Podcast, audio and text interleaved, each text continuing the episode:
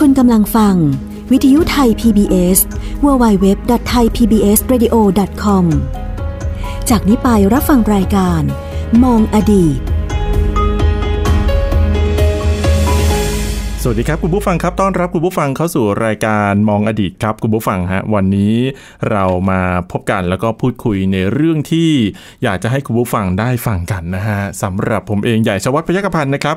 มีเรื่องที่อยากจะให้คุณผู้ฟังได้ฟังกันแบบอย่างจุใจ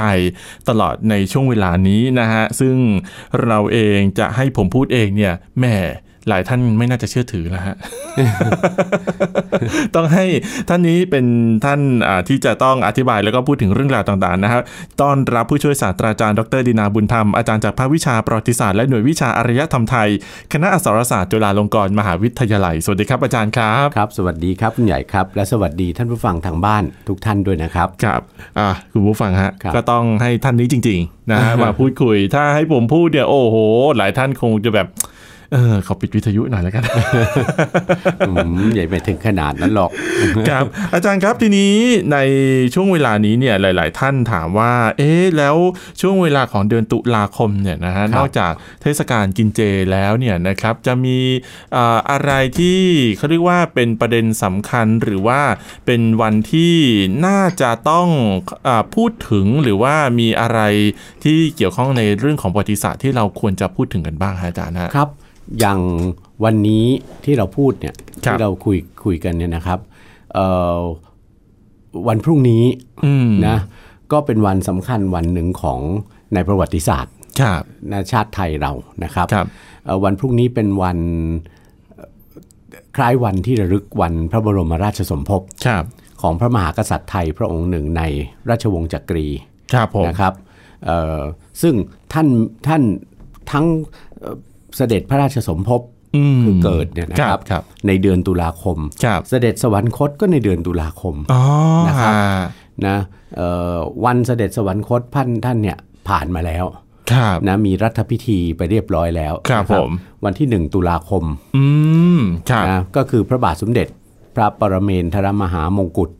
พระจอมเกล้าเจ้าอยู่หัว รัชกาล รัช ที่ กาลที่ สี่ สี่ ครับ นะครับเอ่อเสด็จพระราชสมภพในวันที่ 18 ตุลาคม ครับ นะครับ เพราะฉะนั้นพรุ่งนี้เป็นวันวันวันพระบรมราชสมภพ ครับ วันที่ระลึกถึงถึงพระองค์ท่านอีกวันหนึ่ง อืม วันนี้ก็เลยอยากจะหยิบเรื่องเรื่องราวเอ่อที่ที่เกี่ยวข้องกับพระบาทสมเด็จพระจอมเกล้าเจ้าอยู่หัวรัชคกาลรับ ที่สี่ ครับ มาคุยสู่ท่านผู้ฟังสักนิดหนึ่ง ครับ นะครับ โดยเฉพาะอย่างยิ่งรายการเราเป็นรายการมองอดีตเนี่ยนะมีประเด็นหนึ่งซึ่งเกี่ยวกับที่เกี่ยวกับบทบาทของเออพระบาทสมเด็จพระจอมเกล้าเนี่ย ครับ นะครับที่คิดว่าน่าสนใจที่จะหยิบมาคุยกับท่านผู้ฟัง อืม ใน ครับ วันนี้ ครับ นะ ประเด็นนั้น เกี่ยว ประเด็นนั้นเกี่ยวข้องกับอะไรฮะอาจารย์ ป เพ ระเด็ ราะ น ว่า นั้นเกี่ยวข้องกับอดีตของบ้านเมืองเนี่ยแหละ เพราะว่าถ้าเกิดว่าคุณผู้ฟังเองหรือว่าใครเอ ครั ง บ ก็ตามเนี่ยนะฮะที่เวลาพูดถึงหรือว่าเอ่ยถึงในหลวงรัชกาลที่สี่แล้วเนี่ยนะ ครั ฮะ บ จะนึกถึงอย่างหนึงก็คือเรื่องของวิทยาศาสตร์ เออ อ่าเรื่องของการปกครอง ถูกต้อง นะฮะประมาณ นะครับ เท่านี้เอง แล้วที่สำคัญที่สุดเช่น ครับ วันที่วันที่ระลึกการเสด็จพระราชดำเนินไปทอดพระเนตร สุริยุปราคา ครับ ที่ตำบลว่ากอ ครับ ที่ประจวบคีรีขันธ์เนี่ยนะค ครั รับบ เอ่อวันนั้นก็ได้รับได้รับทางทางคณะรัฐมนตรีก็ประกาศให้วันนั้นเป็นวันวิ วิ ทยายทาศา ศา ส ส ต ต ร์ ร์ แห่งชาติครับ นะไปแล้วใช่ไหมครับ และขณะเดียวกันพระบาทสมเด็จพระจอมเกล้าเจ้าอยู่หัวก็นอกจากเรื่องเรื่องประเด็นทางวิทยาศาสตร์แล้วเนี่ย อืม เอ่อก็ทรงมีบทบาทอย่างมากในเรื่คอง รับ ของการเอ่อปกครองใช่ไหม ครับ การบ้าการการจัดการบ้านเมืองใช่ไหมครับ เรื่องของพระพุทธศาสนานะครับนะพระราชกรณียกิจที่สำคัญในทางพระพุทธศาสนาก็มีมากมายใช่ไหมเพราะว่าตั้งต้นตั้งแต่ทรงสถาปนาธรรมยุติกนิกาย ครับ นะครับเอ่อตั้งแต่ในในสมัยที่ท่านยังเป็นพระสงฆ์อยู่ใช่ไหม อืม ยังเป็นเป็นพระภิกษุเจ้าฟ้ามงกุฎ ครับ อยู่เนี่ยนะครับก็ทรงเอ่อเป็นมีส่วนอย่างมากในการ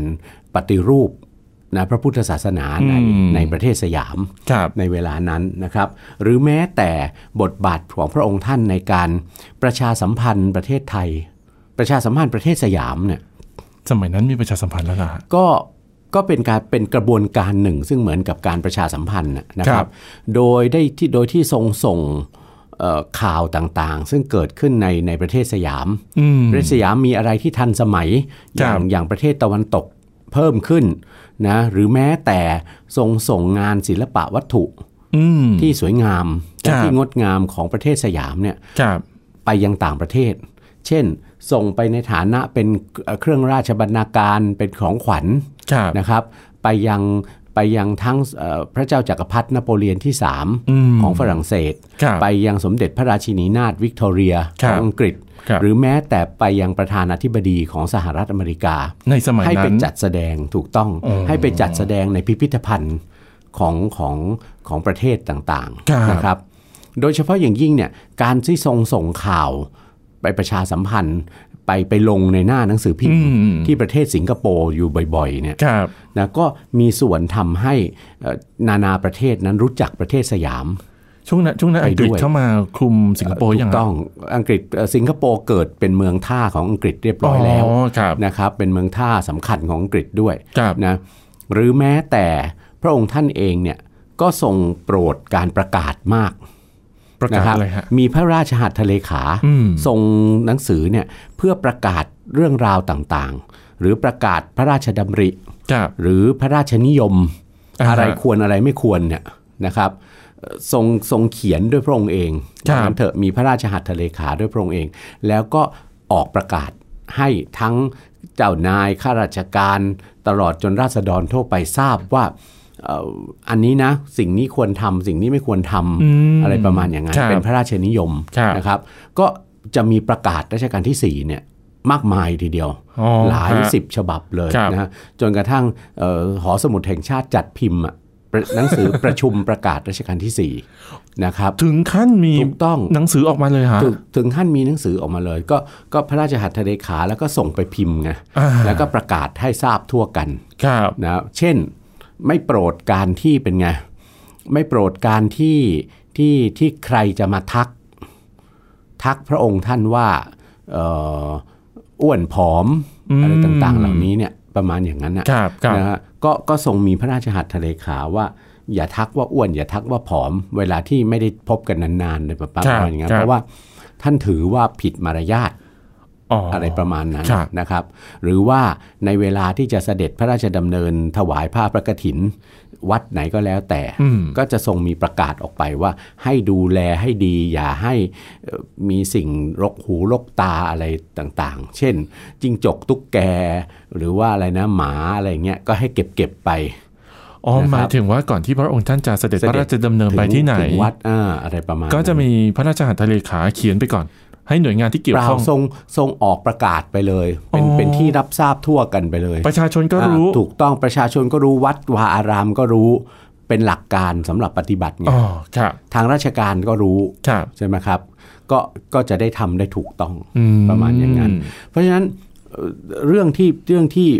แสเนี่ยอันเนี้ยแสดงให้เห็นมาว่ากระบวนการทั้งหลายที่ที่พระองค์ท่านทำเนี่ยนี่คือการประชาสัมพันธ์ ครับ ถูกไหมครับ ครับ การประชาสัมพันธ์ เพราะฉะนั้นก็ทรงได้รับยกย่องว่าเป็นองค์บิดาแห่งการนิเทศศาสตร์ของไทยด้วย นะอ่าจุฬาลงกรณ์มหาวิทยาลัยเนี่ย ครับ ยกย่องพระองค์ท่านเป็นเป็นเป็นบิดาแห่งแห่งการประชาสัมพันธ์ การนิเทศศาสตร์ อ่าอาจารย์นะเชื่อไหมฮะ ครับ ผมเองก็จบนิเทศ เอ อ แต่ผมไม่ทราบ เพราะว่าอืมก็ก็ก็ก็ไม่ได้แปลกอะเพราะว่า ทำไมฮะ ก็ไม่ได้เกิดขึ้นในในเวลาที่ที่นานมาแล้วอะเพิ่งเกิดขึ้นในในเวลาไม่นานนี้เอง อ๋อ ประมาณ ค สั บ กยี่สิบปีอะไรอย่างเงี้ย อ่า ได้นะครับ ครับ นะแล้วก็แล้วก็เอ่อยังไงเริ่มต้นจากจุฬาลงกรณ์มหาวิทยาลัยคณะนิเทศศาสตร์จุฬาลงกรณ์มหาวิ อื ทยาลัย มอืม นะครับอ่าประมาณอย่างนี้ ครับ นะแต่วันเนี้ยสิ่งที่จะคุยกันนะเป็นเรื่องของของพระบาทสมเด็จพระจอมเกล้าเจ้าอยู่หัวรัชกาลที่4เนี่ยกับกับบทบาทในการที่เอ่อทรงจัดระเบียบอะไรต่างๆ ที่เกี่ยวข้องกับการสร้างอดีตของบ้านเมืองไทย อ่ะงงครับอีกอาจารย์ อ่างงเข้าไปอีกใช่ไหมว่าสร้างอะไร เดี๋ยวนะมัน อ อ ดี ดี ต ต เป็น อยู่ เรื่อง แล้ว ต้องสร้างด้วยเหรอ ใช่ ไห มันมันเป็นเรื่องที่ผ่านมาแล้วมันก็คืออดีต แล้วทำไม อ่า จะต้องสร้างมันขึ้นมา มันมีเหตุผลแน่ ถูกต้องนะครับเอ่อ คุณใหญ่ลองคิดสิว่าในรัชกาลพระบาทสมเด็จพระจอมเกล้าเจ้าอยู่หัวเนี่ย ครับ ในเวลาระยะเวลาที่พระองค์ท่านครองราชสมบัติอยู่นั้นเนี่ย อ่าฮะ ประเทศสยามคือประเทศไทยเราเนี่ยนะครั ครับ กำลังเผชิญกับวิกฤตอะไรอยู่บ้าง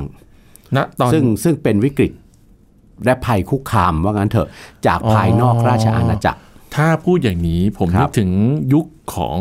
การล่าอาณานิคม เพราะว่าเมื่อกี้เนี่ยอาจารย์บอกว่าสิงคโปร์เนี่ยเป็นเมืองท่าของอังกฤษไปที่เรียบร้อยละ อ่า ผมก็เลยนึกถึงเรื่องของการอาละล่าอาณานิคมก่อน ถูกต้อง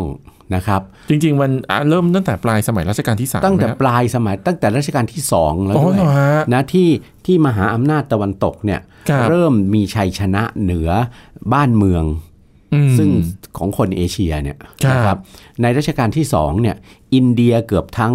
ทั้งอนุทวีปเลยเกือบทั้งแผ่นแผ่นดินอินเดียเนี่ย ครับ ที่แบ่งเป็นรัฐเล็กรัฐน้อยเนี่ยนะครับตกอยู่ใต้อิทธิพลอังกฤษ ม เกือบจะหมดสิ้นแล้ว ครับ นะครับ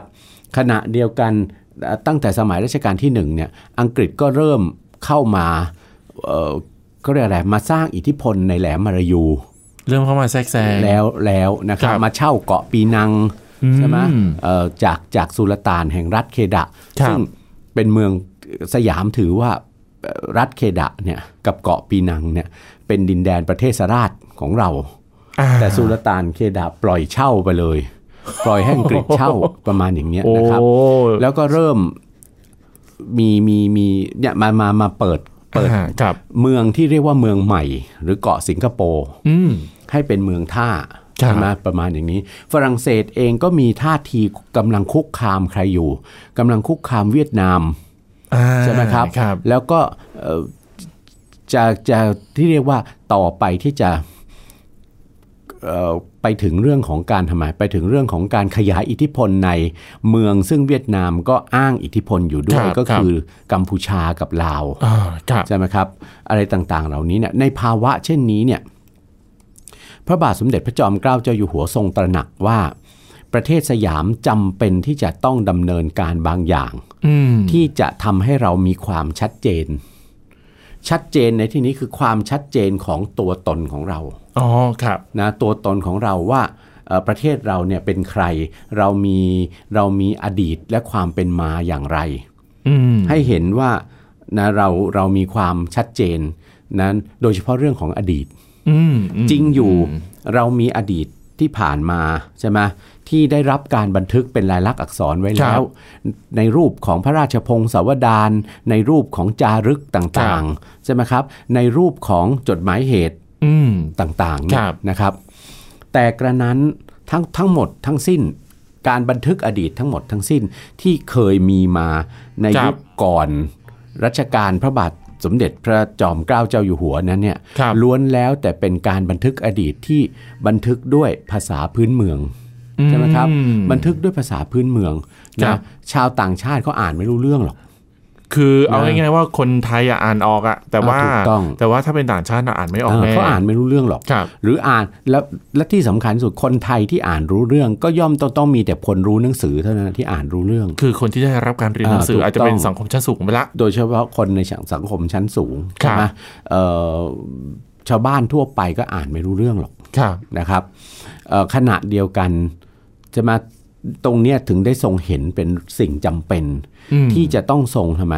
ที่จะต้องทรงถ่ายทอดองค์ความรู้ที่เกี่ยวข้องกับอดีต ครับ ของบ้านเมืองไทยเราเนี่ยนะสู่สายตาของประชาคมโลก ครับ สู่สายตาของชาวต่างประเทศนะครับ แล้วจะต้องจะส่งเริ่มยังไงล่ะ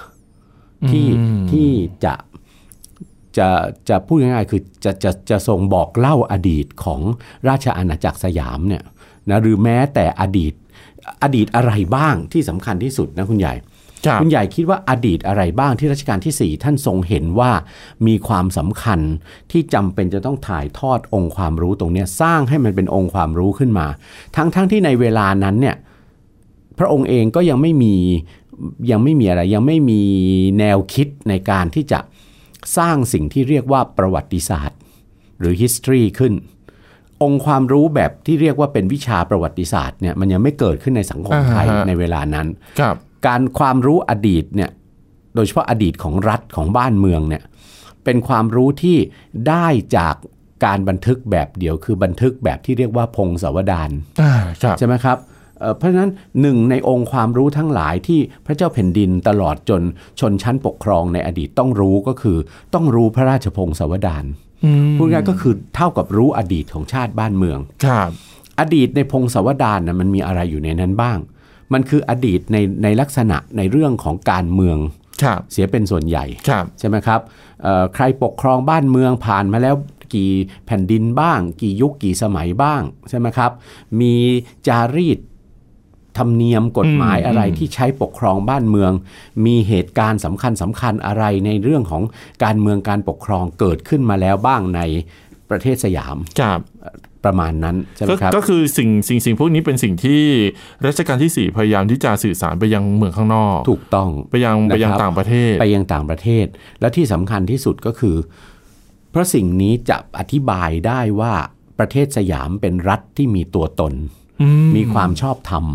ครับ ใช่ไหมครับ ครับ แล้วก็มีมีสิ่งที่เรียกว่ามีขอบเขตอะ อืม ใช่ไหมมีขอบเขตอะไรอยู่ตรงไหน แล้วในอดีตเนี่ยเคยมีอิทธิพลเหนือใครมาบ้างในภูมิภาคตรงนี้ แม่คล้าย ๆ กับคำว่าอ่า ฉันอยากจะข่มนิดนึง ประมาณอย่างนั้น อ่า ไม่ได้ถึงขนาดข่มหรอก แต่ว่า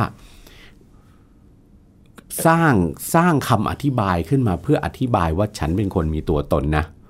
ฉันคิดจะ ฉันฉันก็ยิ่งใหญ่เหมือนกันนะในถูต้ง แถบ ฉัน นี้ ก็มีอิทธิพลมาก่อน เออ ในแถบนี้ เออเออเออ ถ้าใครคิดจะมาอ้างอะไรต่างๆ โปรดดูคำคำอ้างของฉันซะก่อน อ่า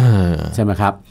ที่สำคัญที่สุดคือเออทรงพยายามอธิบายสิ่งเนี้ยทั้งในรูปของพระราชหัตถเลขา อ่าครับ นะทรงพระราชหัตถเลขาทรงทรงเขียนนะพงศาวดารของของสยามเนี่ยนะเป็นฉบับหนึ่งด้วยพระองค์เอง เขียนไปให้ใครอ่ะ ที่เราเรียกกันว่าพระราชพงศาวดารฉบับพระราชหัตถเลขาเนี่ยนะครับเขียนให้อ่านกันเนี่ยในในในในในวงราชการเนี่ย อ่าครับ อย่างหนึ่งใช่ไหม ครับ แล้วที่สำคัญที่สุดทรงมีพระราชหัตถเลขาถึงเซอร์จอห์นบาวริง อ่า นะครับซึ่งท่านท่านท่านผู้นี้เป็นใคร ท่านผู้นี้เป็นเอ่อแต่แรกเข้ามาในประเทศสยาม เข้ามาในฐานะเป็นราชทูตผู้แทนพระองค์สมเด็จพระราชินีนาถวิกตอเรีย อืม ของอังกฤษใช่ไหมครับ ครับ เข้ามาเพื่อขอเจรจาทำสนธิสัญญา เบลลิ ทางไมตรีใช่ไหม อ่าฮะ กับเรื่องการค้าเรื่องการพาณิชย์อะไรต่าง ๆ ครับ คือสนธิสัญญาเบาริง ครับ ใช่ไหมกับรัฐบาลของพระบาทสมเด็จพระจอมเกล้าเจ้าอยู่หัว ครับ ก็จนเกิดเป็นการตกลงกันได้ แล้วก็ลงนามทำสนธิสัญญาเบาริง อืม กันได้ใช่ไหมครับ ครับ เป็นสนธิสัญญาที่เปลี่ยนโฉมหน้าราชอาณาจักรสยามไปเลย ทำไม เปลี่ยน ครับ ไปโดยเฉพาะโฉมหน้าทางเศรษฐกิจ ครับ ใช่ไหมจากการค้าแบบผูกขาดน่ะ อืม นะผูกขาดแล้วก็มีกำแพงภาษีที่ที่สูงใช่ไหคมรับครับ ไปเป็นการค้าแบบเสรี อืม นะครับ แล้วก็แล้วก็ไม่จำกัดอะไรต่างๆ มากเรื่องภาษี ลดไอ้ภาษีอะไรนานาชนิด ทั้งหลายมากลายเป็นภาษีร้อยชักสามจากจากการค้า ร้อยหนึ่งชักออกมาสาม อ่าสามสามส่วนอะไรประมาณอย่าง อ่าครั นั้ บ น ครับ นะครับ ซึ่งโอเคเป็นภาษีที่ที่ที่ชาติตะวันตกรับได้ อ๋อ เพราะแต่เดิม ครับ ต้องเสียภาษีอะไรภาษีปากเรือ คือจะเอาสินค้าออกออกจากราชอาณาจักรไปเท่าไหร่ จะเอาเข้ามาเท่าไหร่ จะเอาสินค้าออกไปจากราชอาณาจักรเท่าไหร่ ต้องเสียภาษีตามความกว้างของอะไร เรือ ของปากเรือ อ่าฮะ ใช่ไหมก็ก็อันนั้นก็ชาติตะวันตกก็มองมันเป็นภาษีมันเป็นการคิดภาษีแปลกๆ อยู่แล้วก็มีความไม่เป็นธรรม ก็แสดงให้เห็นว่าเราตั้งกำแพงภาษีขึ้นมาเพื่อเพื่อเป็นอุปสรรคกับการค้า ซึ่งเวลานั้นโลกก็ยอมรับแล้วว่าเป็นเป็นการค้าที่ที่ที่ยังไงอะใช้กันทั่วโลกคือคือฟรีเทรดหรือการค้าเสรี ครับ ใช่ไหมครับ แต่ถ้าทรงปฏิเสธล่ะ อืม ในใน นั่นสิ ถ้าทรงปฏิเสธเนี่ยท่านก็มีพระวิสัยทัศน์ไกลที่จะจะมองว่าถ้าปฏิเสธไปแล้วเนี่ยสิ่งที่ตามมาก็คือการคุกคาม การใช้ความรุนแรงแล้วล่ะ จากมหาอำนาจตะวันตก โดยเฉพาะอังกฤษ ครับ ใช่ไหมครับ แล้วต่อมาก็อาจจะมีมหาอำนาจตะวันตกชาติอื่น ๆ เข้ามาเรียกร้อง อืม นะสิ่งเดียวกันนี้บ้าง ฝรั่งเศสก็อาจจะเอาบ้างใช่ไหมเนเธอร์แลนด์อาจจะเอาบ้างสหรัฐอเมริกาอาจจะเอาบ้าง ครับ ฉะนั้นในที่สุดประเทศสยามก็เป็นอันตราย โอ้โห นะครับ แน่นอน เพราะฉะนั้นก็ แต่สิ่งหนึ่งก็ตามสิ่งหนึ่ง ซึ่งจะเป็นนโยบายที่สำคัญ ที่ไทยเราจะทำให้เห็นว่าเราได้รับการยอมรับในในในสายตาของของประชาคมโลกใน อืม เวลา ครั นั้ บ นคือเราเป็นประเทศที่มีอดีตที่ชัดเจน อืม ใช่ไหมครับ ครับ ที่นานาประเทศก็พยายามจะสร้างขึ้น ให้ คือ เหมือน เป็น ๆกัน ประเทศที่มีที่มาที่ไป ถูก อะ ต้องนะครับก็ทรงมีพระราชหัตถเลขาเนี่ยอธิบายเรื่องอดีตของของประเทศสยาม ครับ และอดีตของพระบรมราชจักรีวงศ์ ครับ ซึ่งปกครองสยามอย่างอย่างมีความชอบธรรมเนี่ย อืม ในฐานะราชวงศ์กษัตริย์ที่ผ่านมาถึงพระองค์ท่านก็สี่รัชกาลเข้ามาแล้ว ครับ ใช่ไหมครับ ก็ต้องทรงอธิบายว่าราชวงศ์ของพระองค์เนี่ยมีที่มาที่ไปอย่างไร อืม นะอันเนี้ยก็ก็ถือว่าเป็นอดีตชุดสำคัญเลย ครับ ที่ที่ที่ต้องทรงสร้างเพื่ออธิบายแก่คนต่างชาติ โอ้โห นะครับ อาจารย์นะทีนี้เนี่ยมีหลายหลายหลายท่านถามว่าอ่ะเล่าไปให้เขาฟังเนี่ย เอ่อ แล้วเขาได้อะไรเหรอ เขาจะไม่มารุกเราจริงเหรอ อืมตรงเนี้ยบอกตรงๆว่าถ้าถามอย่างนี้ก็ก็ก็สุดที่จะตอบได้นะสุดเป็นเป็นเรื่องสุดที่จะตอบได้ อ่า ว่า ครับครับ แต่คุณใหญ่ก็ต้องเข้าใจอย่างหนึ่งว่า ครับ มหาอำนาจตะวันตกเนี่ยจะต้องอธิบายในทางกลับกันว่า มหาอำนาจตะวันตกเนี่ยนะครับ เวลาที่จะหาเหตุ ครับ นะอย่างอย่างฝรั่งเศสก็ดีอังกฤษก็ดีเนี่ยจะหาเหตุในการเอ่อเข้าไปสร้างอิทธิพลตลอดจนรุกรานและยึดครองบ้านเมืองใดก็ตามเนี่ยนะค ครั รับ บ มหาอำนาจตะวันตกเอาเอาเหตุอะไรเป็นข้ออ้าง ศึกษาอดีตของบ้านเมืองนั้นมาเป็นอย่างดี อืม เช่น เวลาจะเข้าไปรุกราน จะเข้าไปอ้างสิทธิ์เหนือกัมพูชากับลาวเนี่ย ครับ ฝรั่งเศสยึดเวียดนามซะก่อน แล้วจากนั้นก็หาเหตุอ้างเอาอ้างเอาคำอ้างในอดีตของเวียดนาม ในพงศาวดารของเวียดนาม อ่าฮะ ว่าเวียดนามนั้นเคยมีอิทธิพลเหนือใคร กัมพูชาแล้ว เหนือกัมพูชาและลาว ตลอดไปจนกระทั่งเหนือใครอีก เหนือบรรดาหัวเมือง หัวพันทั้ง 5 ทั้ง 6 เหนือบ้านเมืองซึ่งอยู่ตอนเหนือของเวียดนามขึ้นไป เพื่อที่จะหาเหตุเข้าไปรุกราน แล้วก็ยึดครองบรรดาบ้านเมืองเหล่านั้น คุณใหญ่เห็นไหมว่าเขาว่ากันด้วยอดีต อืม ใช่ไหมครับ เขาว่ากันด้วยอดีต เพราะฉะนั้นอดีตของเราเนี่ยซึ่งฝรั่งไม่รู้เรื่อง ฝรั่งอ่านไม่ออก อ่านจารึกไม่ออก อ่านพระราชพงศาวดารไม่ออก ครับ ใช่ไหมก็ต้องทรงทำให้อดีตนั้นน่ะอยู่ในภาษาที่จะอธิบายกับกับคนต่างชาติต่างภาษาได้ที่สำคัญที่สุด จึงทรงมีพระราชหัตถเลขาเป็นภาษาอังกฤษ ครับ ใช่ไหมครับเพื่อที่จะอธิบายอดีตตรงเนี้ยอย่างน้อยๆ อธิบายกับกับเซอร์จอห์นบาวริงเนี่ยนะครับ ก็เพื่อที่ในเวลานั้นเซอร์จอห์นบาวริงบทบาทของท่านเป็นใคร ท่านเป็นผู้ที่รัชกาลที่ 4 ไว้วางพระไทย แต่งตั้งให้ดำรงตำแหน่งเป็นเอกอัครราชทูตไทย อืม นะครับเอ่อ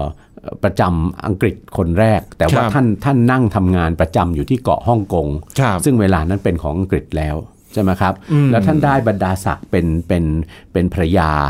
ของของของราชสำนักไทยเราด้วย ครับ นะภรรยาสยามมานุกูลกิจ สยามมิตรมหายศเนี่ยเป็นเป็น ครับ บรรดาศักดิ์ที่รัชกาลที่สี่พระราชทานให้ท่านนะครับ เพราะฉะนั้น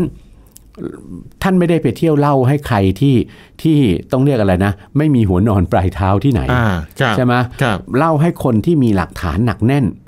นะเป็นถึงทูตทูตไทยอ่ะใช่ไหมท่านตั้งให้เป็นทูตไทยประจำเอ่ออังกฤษน่ะเพราะฉะคนั้รั น บ ท่านเนี่ยท่านก็เป็นหลักฐานแหล่งอ้างอิงชั้นดี ที่ท่านจะสร้างข้อมูลยืนยันต่อไปได้ อืม ว่าพระมหากษัตริย์ไทยเล่าอดีตเป็นลายลักษณ์อักษร ครั ข บ องบ้านเมืองสยามของราชวงศ์ที่ปกครองประเทศสยามเนี่ยนะครับเอ่อกับตัวท่าน เพราะฉะนั้นสิท่านก็นำไปไปเผยแพร่กันต่อไปได้ อ่า ครับ ใช่ไหมอันนี้ก็เป็นหลักฐานที่ยืนยันอดีตของประเทศสยาม ถ้าใครคิดจะเอ่อ ลูกราน ลุกราน ค คุ รั ก บ คามอะไร ครับ ต่างๆ ก็เราก็มีแหล่งอ้างอิงที่เป็นลายลักษณ์อักษรหนึ่งชุดก็คือพระราชหัตถเลขาของรัชกาลที่ 4 ที่ส่งเล่าอดีต พระราชทานให้กับใคร ให้กับอ่า กับ ต่าง เซอร์จอห์นบาริงท่านนี้ คือจ นะรับ ริงๆจริง ๆ เหมือนกับการเล่าเล่าอดีตเนี่ยนะฮะมันอาจจะไม่ได้สำคัญต่อการที่จะป้องกันการรุกรานจากต่างชาติ ใช่ นะฮะเพียงแต่ว่าถ้าสรุปกันง่าย ๆ ก็คือต่างชาติมักจะเอาข้ออ้างของอดีต อดีต ในชนชาตินั้น ถูกต้อง มาเป็นข้ออ้างในการที่จะเข้าไปปกครองแล้วก็ยึดครอง ถูกต้องนะครับ อืม เอ่อเพราะฉะนั้นเพราะฉะนั้นอดีตเนี่ยเป็นสิ่งจำเป็นนะที่ อ่าฮะ ทุกทุกชาติทุกภาษาในเวลานั้น ต้องพยายามสร้างให้มันเกิดขึ้นมาเป็นรูปธรรมที่ชัดเจน อืม นะครับรัชกาลที่สี่เนี่ยท่านมีมีบทบาทในอีกหลาย ๆ เรื่อง ครับ ที่เกี่ยวข้องกับการพยายามสร้างอดีตของประเทศสยามให้ชัดเจนนะ อืม แม้แต่อดีตเกี่ยวข้องกับพระมหากษัตริย์เนี่ยว่าสยามประเทศเนี่ยก่อนหน้าจะมาสู่รัชยุคของราชวงศ์จักรีเนี่ย ครับ สยามประเทศมีพระมหากษัตริย์มากี่พระองค์แล้ว ก็ทรงหา โอ้โห ทรงหาอุบายที่จะอธิบาย ครับ นะเอ่ออดีตในเรื่องที่เกี่ยวข้องกับพระมหากษัตริย์สยามเนี่ยนะครับ ครับ ซึ่งท่านทำด้วยวิธีอะไรหรือว่าท่านไม่ได้ทำด้วยด้วยวิธีการมานั่งเขียนพระราชประวัติ เพระมหากษัตริย์แต่ละพระองค์หรอก อ่ะแล้ว เพราะว่า ท่านทำไง พฮะระพระราชประวัติของพระมหากษัตริย์แต่ละพระองค์นั้นมีชัดเจนอยู่แล้วในพระรา ค ช รับ พงศาวดารนะค ครั รับ บ ท่านทรงใช้อุบายอย่างนี้คือ ในสมัยรัชกาลที่สามรัชกาลที่สามเนี่ยท่าน